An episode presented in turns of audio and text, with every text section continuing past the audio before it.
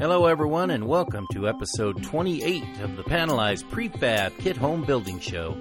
With me in the studio, as always, is the president and founder of Landmark Home and Land Company, a company which has been helping people build their new homes where they want, exactly as they want, across the nation and worldwide since 1993. And that man would be Steve Tuma. Steve, how you doing today? Excellent. How are you doing today?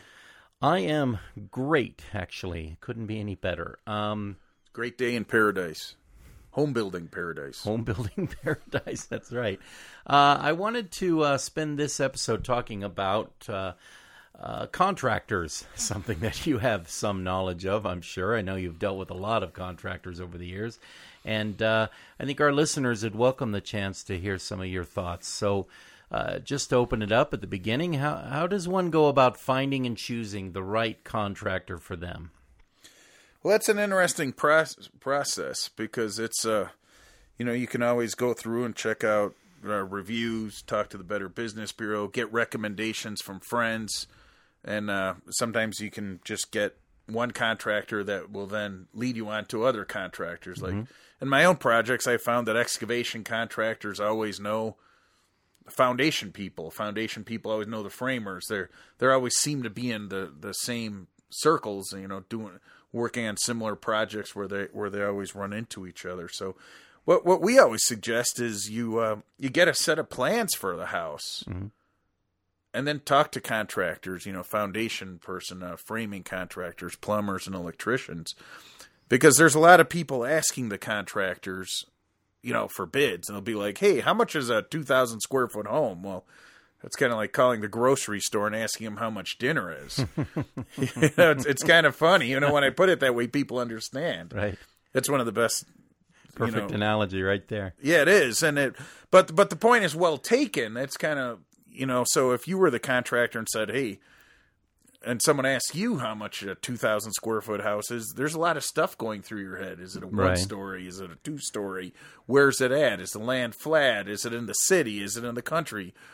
Do you want gold faucets in there or regular nice faucets? You know, mm-hmm. there's there's so many different variables. So when you get the opportunity to talk to the contractor, you want to have something kind of definite to talk about. You want to say, "Hey, here's the plan. I'm building on this piece of land." And then there's something where he can actually help you or she can actually help you to get you an answer to your question because they're they're busy and they they want to know that they're working on a project that uh, has a strong chance of coming to life and becoming a reality. Right. So it's it's not just a matter of you know you finding a contractor; it's presenting it in the proper way so that the contractor says, "Hey, Mister Smith, you're a viable candidate to work with. It, it's worth putting time into putting the bid together." So you you've got to make sure that you've got a, a good presentation and understanding of where you want to build, what you want to build.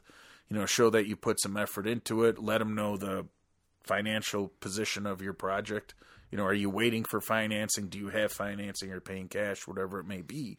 And then, then I think you'll find that they uh, they have a tendency to take you seriously when you've done your homework and present it to them properly. So contractors will network um, with with the other uh, sort of um, specialists that you need. Um, that would that would seem that, that so finding the contractor is probably the first place to start. I would imagine. Yeah, and it's you know it's not like you've got to get all the contractors at one time. Start with one or two, and they could lead you to other people. Now, what's interesting about this is a lot of our customers, the subcontractors are right in their family or in their friends, you know, their circle of friends, or in groups that they belong to, you know, so that they they've got an access to these people. So that that's a situation where sometimes or a lot of our customers actually go through and build their own home. It's to different degrees. Some of them will actually go through and build everything because they've got friends and family in all the trades. Others will uh, um, hire a general contractor that that will coordinate the subcontractors for them. So there's different degrees of uh, involvement. What is what's the difference? Let's while we're on this, we might as well go over it. What is the difference exactly between a general contractor and a sub subcontractor, and uh, and which is a better fit for the owner builder? it varies on on the situation. Some customers want to just say, "Hey, build this house here." I'll see you in a few months. Other customers want to be deeply involved mm-hmm. and knowing who's working on their home, what work they're doing, what their reputation is, the quality of work that they do. So a general contractor will contract the whole home. That's basically you would go to this person and they would say, "Hey, your house costs this much," and they will work with the subcontractors to take it from a raw lot to a finished house. Mm-hmm. A subcontractor is the person that's hired to do the work. Say kind of like the individual heating man, the air conditioning, Oh, okay. the the plumber, the the electrician. So he subcontracts to the general contractor. Now the point of this, which is the interesting thing, is as an owner builder, you can be your own general contractor. Hmm. So if you're acting as your own general contractor, you would hire subcontractors Got it. to, to do the work. So I might be creating a little confusion. If you're someone that says, hey, you just want the house done, you would hire a general contractor. If you want some involvement to control your costs, the quality, know exactly what's going on in your project, the schedule, the budget, mm-hmm. you would act as a general contractor to build your own home, and you would hire the subcontractors to do the individual components you know excavate the foundation what whatever it may be. And that that's a that's a key element on it. And you know you can also control the cost the schedule and, and all the details. And you can also control change orders a lot and uh, you know minimize expenses as a result of those Would you say, when it comes to panelized home building, let's, I mean, that's really what this show is all about. Would you say most contractors that you've run into, the, they actually know what panelized home building is? They have experience with panelized home building? Well, this is the interesting thing about this is they all have experience with it. Do they understand the world pan, the word panelized home? Mm-hmm. So the the the funny thing about it is sometimes they'll be like, "Well, I don't know what a panelized home is." It's exactly what they do in a stick building proj- process. Our panelized process is a more efficient method of stick building. We make it in a in a controlled environment, deliver the components, meaning the wall panels and trusses, to the site, mm-hmm. and then the contractor picks each component up, puts it in a place. So wall one goes up, wall two goes next to it, wall three goes next to it, and so forth around the home until the, the structure is completed. The funny thing is, a lot of contractors, will, framing contractors, will say, "Well, I don't know what panelization is." It's the exact same thing they're doing. Their system just is doesn't help you control the cost and schedule as much because it's affected by weather and fluctuations in wood markets. So when a contractor goes through and he gets a framing crew, they go estimate the amount of materials. They have a lumber yard, deliver the materials. The materials get delivered to the site as individual pieces mm-hmm. two by fours, two by sixes, sheets of OSB, and so on. They then determine how to cut the wood so that they can make a wall panel. They make a wall panel and lift it up. So they've already done it. The nature of their stick building is that they're making a panel for a wall, lifting it up and putting it in place. Ours is already pre-built. Mm-hmm. So it's kind of a funny thing that sometimes they'll say, "Hey, I don't know what panelization is," but they're already doing it. It's just a perspective shift and a and a viewpoint. So yes, any framing contractor can assemble it. We supply very clear and accurate assembly plans, and we're always available if there are any questions on on how to put the home together. Um, that being said, every once in a while, a contractor will be like, "Well, I don't understand it. I don't know." We always say, "Hey, have the have the person give us a call. We'll review the processes and let them understand the nuances of how it's easier and quicker for them, and they can actually make more money because they can." Finish your project quicker and get on to the next one. This is kind of a side thing, but while you were saying that, I was thinking it seems like panelized home building, where everything comes, uh, the, the your wall panels come pre-built. It seems like that save on a lot of lumber. I mean, there are no mistakes made; it's already come coming pre-assembled. And uh, you know, I've seen contractors, I've seen uh, builders work where, oops, screwed up that piece of two by four and uh, that kind of thing. And it seems like that's one way to to really uh, keep your costs down. Uh, That, that's exactly it because we have programs that say exactly the materials that are there. The computers know exactly how to cut them. And what's interesting is it's it's a greener process. You won't have the dumpster bills that you do with stick building because Mm-hmm. you're not throwing all the materials away. And by the way, you've paid for those materials that are getting thrown away. Mm, Right. Yeah. In our process, if there's, let's just say there's a, a two by 6 and it comes eight feet long and your wall needs a six foot long one, in our process, the two foot one is used somewhere else in your home or some, someone else's Right, home. yeah. So there isn't as much waste. In fact, our plant, every piece of wood beyond two inches long gets reused, and even the ones under two inches, they get shredded to, to be used for animal bedding. Ah, well, see, that's great. So when you look at the green factor of it, yes, it's greener. It's also controls the cost. You have less waste, and waste and hassles and miscut just raise your budget and delay delay the schedule. It comes to a control issue with our system. You know what's there. It just needs to be put in place. You can do it quicker. It's just a smoother process. Well, back to uh, the original part point of the question, though. Before I sidetracked us a little bit, so your your your opinion is a good contractor will find it fairly easy to understand the process of panelized home construction. Yes, what we found is over time is that the contractors that run a tight ship, they understand their business, see the benefits of panelized home packages. The reason being is they can build frame the house or build your house quicker and get on to the next process. It's much much like a restaurant. Everyone's heard of the turn of the tables where hey, if a restaurant can turn their tables two times at a dinner seating instead of one time, they could serve more customers, therefore make more money. The same thing is true with with the uh, the building and framing of a home. This also allows people in areas where there's limited building seasons, up in mm-hmm. the Rockies and the Sierras, or where there's controlled over rainy seasons, where you're able to get a house built and occupied much quicker. Mm-hmm. So there's a lot of reasons that that the panelization process. But getting back to the contractor, yes, a contractor that understands the costs of his business, scheduling things, making sure things get done right, you will find a big benefit to panelization. That's why so many commercial projects are done when, uh, with panelization. It's quicker; they can get the building occupied, and and let the building do what it needs to do of get the family into it. Right. Makes sense.